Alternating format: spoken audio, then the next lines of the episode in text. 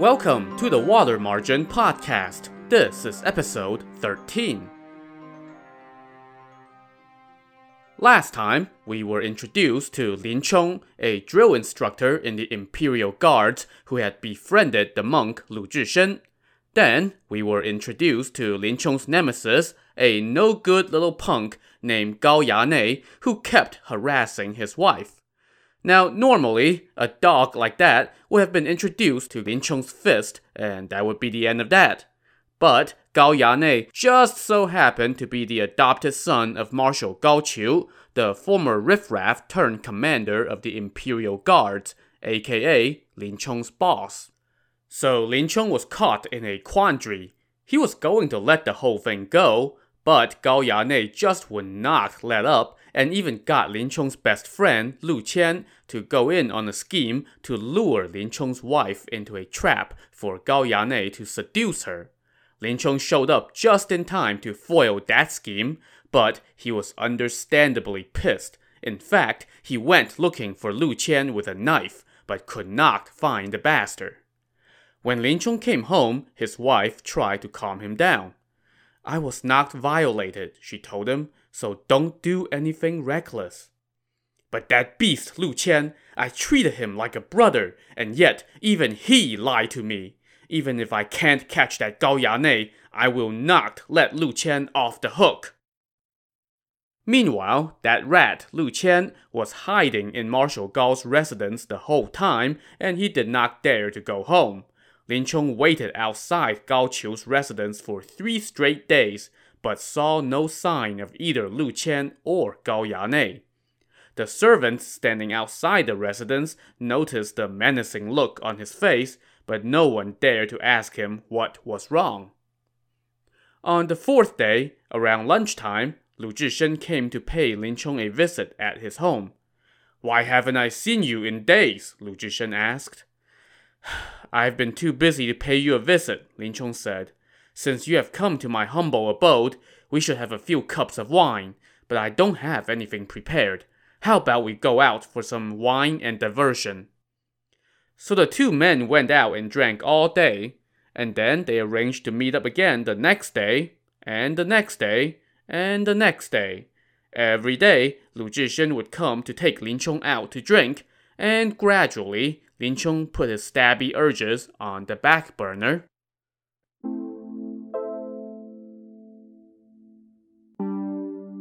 Now, let's go check on that no good Gao Yanei.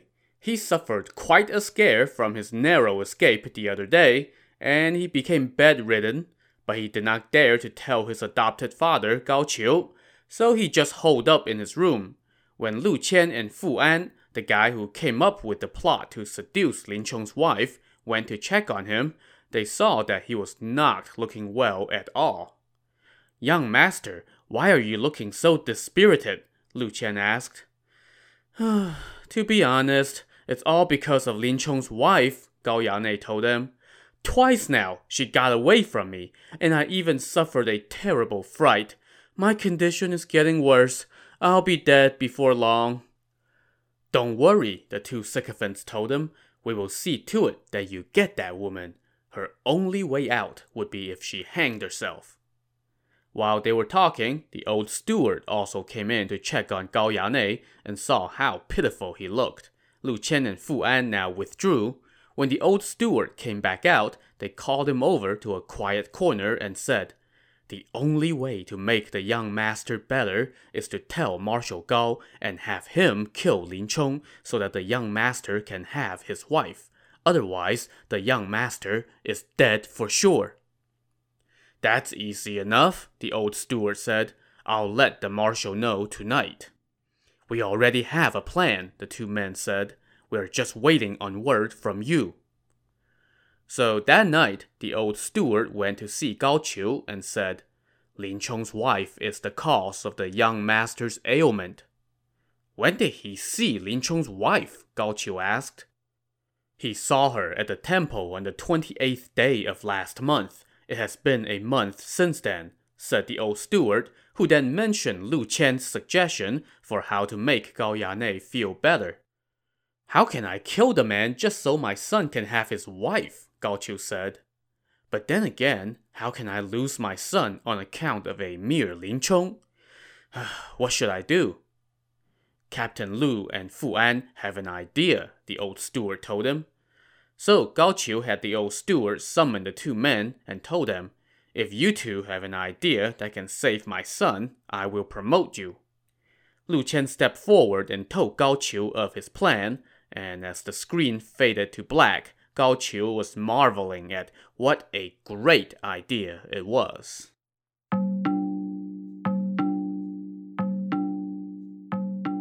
One day, Lu Zhishen and Lin Chong went out drinking again.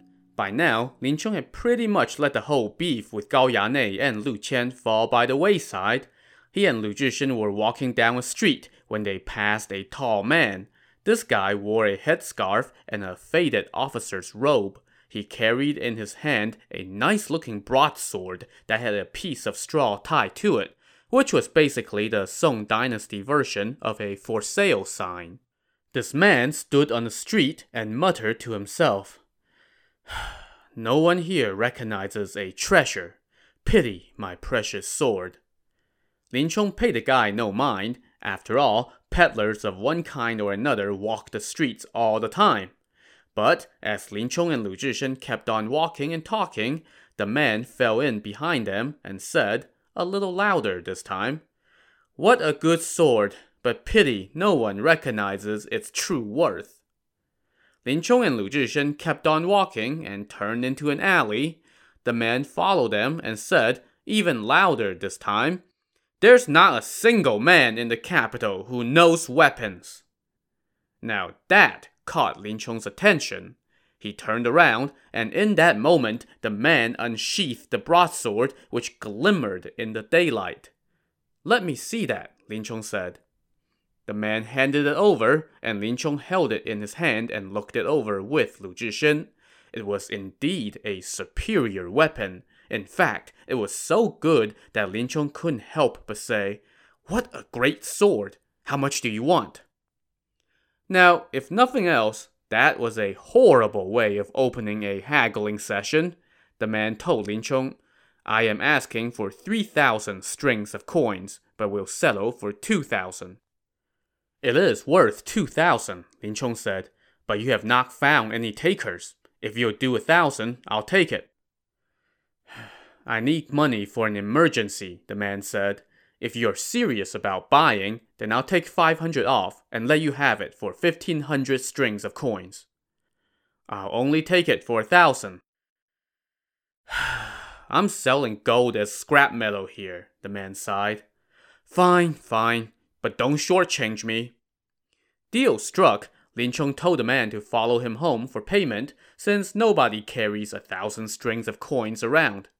Brother, Lin Chong said to Lu Zhishen, wait for me at the tea house. I'll be back soon. No, I'll go home for now and meet up with you tomorrow, Lu Zhishen said. So Lin Chong led the seller back to his home and gave him the money. Now, they may have haggled in units of strings of coins, but Lin Chong did not actually pull out a thousand strings of copper coins. That would actually be kinda ludicrous. Who would lug that around? Instead, he counted out the equivalent of the sale price in ounces of silver. As he paid the man, Lin Chong asked him, Where did you get this sword? It's a family heirloom, the man said, but my house has fallen on hard times, so I had no choice but to sell it. Who are your ancestors? I'm too embarrassed to mention their names, the man replied. So Lin Chong did not press him further, and the guy took his money and left. Lin Chong was now like a kid with a new toy, a new deadly pointy toy. He looked the sword over again and again and kept saying, What a splendid sword! Marshal Gao has a precious sword in his residence, but he doesn't let others see it lightly. I have asked to see it several times, but he kept refusing. Now that I have this great sword, I should compare it with his to see whose is better. That night, he could not bear to let the sword out of his hand until he went to bed. The next morning, before dawn even cracked, he was up again and admiring his new acquisition. The next day, around mid morning, two lieutenants came to his home and called out to him from the door. Instructor Lin, we come bearing a message from Marshal Gao. He heard that you bought a good sword and he wants to see it and compare it with his. He's waiting for you at his home. Which loose lipped gossip told him? Lin Chong muttered. But an order was an order, so he changed clothes, grabbed his new sword, and followed the two lieutenants. As they walked, he said to them, I don't think I've seen you at the marshal's residence before. Oh, we're new, they told him. So, yeah, I think we can all tell that something wasn't quite adding up here. But Lin Chong did not have the benefit of a narrator telling him that there was a plot against him, so he just kept walking. Soon, they arrived at Gao Qiu's residence. When they entered the reception room, Lin Chong stopped. The marshal is waiting in the rear hall, the two lieutenants told him. So they walked on past the screen and entered the rear hall, but there was no sign of Gao Qiu. Lin Chong now paused again.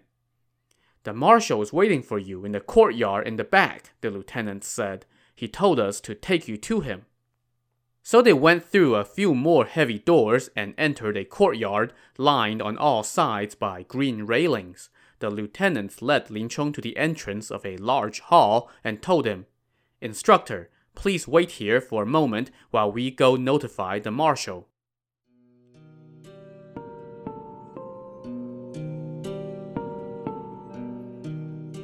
While the two lieutenants went inside, Lin Chong stood alone in front of the eaves of the porch.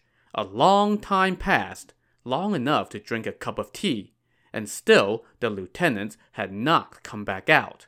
Lin Chong was now getting a little suspicious, so he poked his head into the hall and looked, and he immediately froze. There, above the door, was a plaque that said, White Tiger Inner Sanctum. This is where the highest military matters are discussed, Lin Chong thought to himself with alarm. How can one come in here without reason? It's a breach of protocol. Just as he turned to leave, he heard footsteps as someone entered the hall. It was none other than Gao Qiu.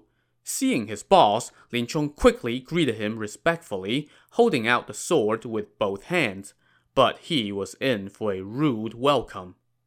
Lin Chong, how dare you come into the White Tiger inner sanctum without being summoned? Don't you know the law? Gao Qiu shouted sternly. And you're carrying a sword. Are you here to assassinate me? Someone told me that you were waiting outside my home with a knife a few days ago. You must be up to no good. Benefactor, Lin Chong said as he bowed, two of your lieutenants summoned me here to show you my sword. So where are they? Gao Qiu scoffed. Benefactor, they had just gone into the hall. Nonsense! What lieutenant would dare to go into my hall? Guards, arrest him! As soon as Gao Qiu gave that order, twenty some men rushed in, seized Lin Chong, and forced him to the ground like a tiger devouring helpless lambs. You are a drill instructor, so you must know the law, Gao Qiu said angrily. How dare you come into a restricted hall with a weapon to assassinate me? Lin Chong cried out that he was innocent, which prompted Gao Qiu to ask, Then what are you doing here with a sharp sword, if not to kill me? How would I dare to come here without your summon? Lin Chong pleaded. The two lieutenants who went into the hall tricked me. Nonsense, Gao Qiu said. What lieutenant? This scoundrel refuses to admit his guilt. He then ordered the guards, take him to Kaifeng Prefecture, ask Prefect Teng to interrogate him closely and get to the bottom of this, and then execute him. Confiscate the sword as evidence. So the guards dragged Lin Chong to the Kaifeng Prefecture, which was basically the courthouse in the capital, where the prefect presided over cases as judge and jury. As it so happened, Prefect Teng was still on duty that day, so Gao Qiu's men brought Lin Chong into the prefect's hall and forced him to kneel. The prefect's secretary relayed Gao Qiu's instructions and placed the confiscated sword in front of Lin Chong. Lin Chong, Prefect Teng said, you are a drill instructor, so why did you break the law and enter a restricted area with a weapon? That is a capital offense. Your Honor, Lin Chong said, I have been framed. I may be a crude soldier, but I do know the law and would never dare to trespass. On the 28th day of last month, my wife and I went to a temple to offer incense and ran into Marshal Gao's son. He harassed my wife and I chased him away. Then he had Captain Lu Qian lure me out and then sent Fu An to trick my wife to go to Lu Qian's home for Marshal Gao's son. I also broke that up and smashed up Lu Qian's home. There are people who can attest to both instances. A couple days ago, I bought this sword. Then, today, Marshal Gao sent two lieutenants to summon me, telling me that he wanted to have a look at the sword, so I followed them to the White Tiger inner sanctum. The two lieutenants entered the hall and disappeared, but then the marshal came in and framed me. Please grant me justice, Your Honor. So, welcome once again to the morass that is the ancient Chinese justice system, where occasionally you get justice, if you're lucky, but probably not when you're on the wrong end of a lawsuit brought by a powerful official who plays pickup ball with the emperor.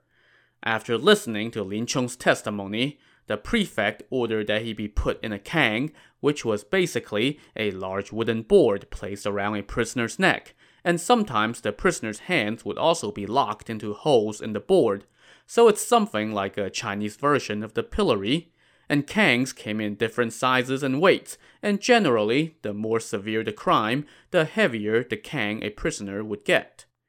So Lin Chong was placed in a kang and then thrown into a jail cell. Once his family found out the bad news, they came to bring him food and to participate in the time honored tradition of trying to grease the wheels of justice with bribes. Yup, even the good guys did not hesitate to resort to bribes. That's how institutionally corrupt this justice system was. Lin Chong's father in law, who was himself a drill instructor, also came to push bribes and pull whatever strings he could to try to save his son in law. As it turns out, this was Lin Chong's lucky day, or lucky ish, I guess. In the prefecture, there was a scribe named Sun Ding. Everyone called him Sun the Buddha because he was, get this, very fair minded and kind and always trying to help people. You know, like a public servant ought to be. When he learned of what happened, he went to see the prefect and said, Lin Chong is innocent. You must help him. But Marshal Gao insists he has committed this crime and demands that he be found guilty of trespassing while armed with the intent to assassinate an official. How can I help him? Prefect Teng said. So this prefecture belongs to Marshal Gao, not the court? Sun Ding snarked. Nonsense, the prefect shot back. To which Sun Ding replied, Who does not know that Marshal Gao abuses his power and acts like a bully? There is nothing he and those in his family would not do. Whoever offends him in the slightest gets sent here. If he wants a man killed, we kill him. If he wants a man hacked to pieces, we do it for him. So how is this not his prefecture? Well then, how do you think we can go easy on Lin Chong? Prefect Teng asked. Judging by Lin Chong's testimony, he is innocent. It's just that we can't find those two lieutenants. Let's have him confess to accidentally trespassing while carrying a sword, give him 20 strokes on his back, tattoo his face, and exile him to a distant military district.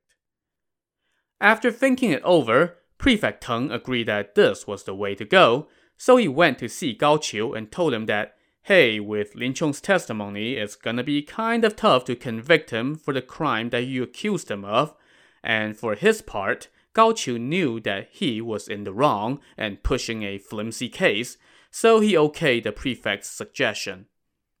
So the next day, the prefect held court. They removed the long kang that Lin Chong was wearing and gave him 20 strokes on his back with a bamboo rod.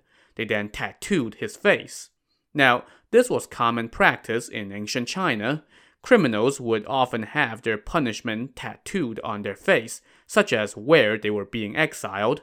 The idea was to brand you as a criminal in a very prominent way. In this case, Lin Chong's punishment was exile to a distant military penal colony in Cangzhou.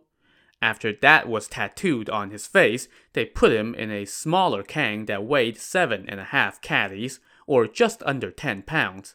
The kang was then sealed with an official piece of paper. The law decreed that the prisoner must wear the kang for the entire journey to his exile destination, and the paper seal was there to indicate that no one had messed with the kang along the way. But, as we'll see later on, laws on the books and actual practice were two very different things. All this done, the prefect now issued a deportation order and assigned two guards to escort Lin Chong to his destination. These two guards were named Dong Chao and Xue Ba. They received the official paperwork, collected Lin Chong, and headed out. Outside the prefecture hall, a crowd was waiting. Lin Chong's father-in-law, drill instructor Zhang, was there with some of his neighbors to see him off. They accompanied Lin Chong and his two escorts to a tavern by the foot of a bridge and sat down. Now, this was also a time honored custom. Sure, it was a chance to see an unfortunate loved one off, but more importantly, it was also the setting for buttering up the escorts to help ensure a smoother journey for said unfortunate loved one. As they sat, Lin Chong said, Thanks to scribe Sun Ding, they did not beat me too hard, so I can still walk. So, yes, that is another case where how bad your punishment was could be totally up to whether someone liked you, or, in some cases, how much silver you slipped into the right pockets. Lin Chong's father in law now told the waiter to prepare some food and wine for the two guards. After a few cups, he brought out some silver and gave it to them. Clasping his hands in a gesture of respect, Lin Chong said, Exalted father-in-law, I have been befallen by bad fortune and ran into that Gao Yanei, leading to this wrongful conviction. I have something to tell you. It has been three years since you generously gave me your daughter in marriage. She has never done anything to displease me, and even though we have yet to produce any children, we also have never quarreled. Now, having been struck by this calamity, I'm being exiled to Cangzhou, and there is no telling if I will live or die. I am worried about my wife being left alone at home, because Gao Yanei might try to force her to marry him. She is still young and should not lose her future on my account. This is my idea. No one is forcing me to do this. With our neighbors here as witnesses, I want to write an annulment of our marriage, which will allow her to remarry, and I promise to not contest it. That way, I can be assured that she would not be harmed by Gao Yanei. His father-in-law was aghast upon hearing this. Lin Chong, he said, what kind of talk is that? You have just been unlucky. This calamity was not your doing. You're going to Cangzhou to dodge calamity. Sooner or later, heaven will have pity and let you come back and reunite with your wife. I still have some means. Tomorrow, I will go move my daughter to my house along with the maid Jin Er. No matter what, I can support her for a few years and will not let her out on the streets. Gao Yanei will not get to see her even if he wants to. Don't you worry, I will take care of everything. When you get to the penal colony at Cangzhou, I will send you letters and clothing. Don't get any foolish ideas. Just go in peace. I am grateful for your good intentions, Lin Chong said, but I just won't feel right tying her down like this. Please have pity and consent to my wishes. That way, I would die in peace. But his father in law was not having it, and neither were his neighbors. Still, Lin Chong would not waver. If you do not oblige me, then even if I somehow make it back, I swear I will not reunite with my wife, he told them. In that case, his father in law said, I will let you write that annulment, but I will not marry my daughter to anyone else. So they asked the waiter to send for a scribe and to buy a piece of paper. Lin Chong then dictated the following Lin Chong, a drill instructor in the Imperial Guards, has been saddled with a serious crime and sentenced to exile in Cangzhou. His fate is uncertain. His wife, whose maiden name is Zhang, is still young. Lin Chong therefore wishes to annul their marriage and allow her to remarry, and he will never contest it. This is totally voluntary and not issued under compulsion. In the event of any doubt, this document shall serve as proof. Lin Chong then read the paper before signing his name under the date and adding his thumbprint. He was just about to give the annulment to his father in law when his wife rushed in wailing, followed by their maid, Jin Er, who was carrying a bundle of clothing. Lin Chong rose to his feet to take hold of his wife and said, My wife, I have something to say, and I have already informed your father. I was unlucky to suffer this calamity. With my exile to Cangzhou, my fate is uncertain. I don't want to hold you back in the flower of your youth, so I have written a few words here. Please do not wait for me. If you find a good man, marry him. Don't let me hold you down. When she heard this, Lady Lin wept even harder. Husband, I have not been tainted in the least. Why are you divorcing me? My wife, I do this for you. Otherwise, we will only hold each other back and you will suffer. Lady Lin's father now chimed in and told his daughter, My child, worry not. Even though Lin Chong wants to do this, I will never marry you to another man. Letting him do this allows him to go in peace. If he does not return, I will provide for you for the rest of your life so that you can remain faithful to him. Of course, none of this was helping. Lady Lin wept and wept until she collapsed and passed out. Lin Chong and her father helped her up and brought her back around, at which point she continued crying as Lin Chong gave the annulment paper to her father. Some of the women among the neighbors present now came forward to console Lady Lin and then escorted her home.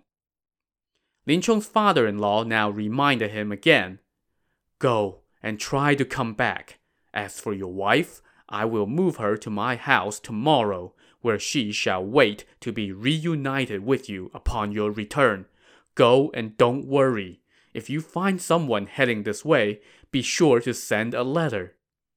Lin Chong offered his thanks and bid his father in law and his neighbors farewell. He then carried his bundle and followed the two guards while everyone else went home.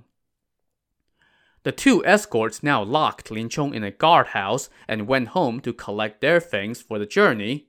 While one of them, Dong Chao, was packing, the waiter from the tavern on his street came by to say that a gentleman was waiting to meet him in the tavern.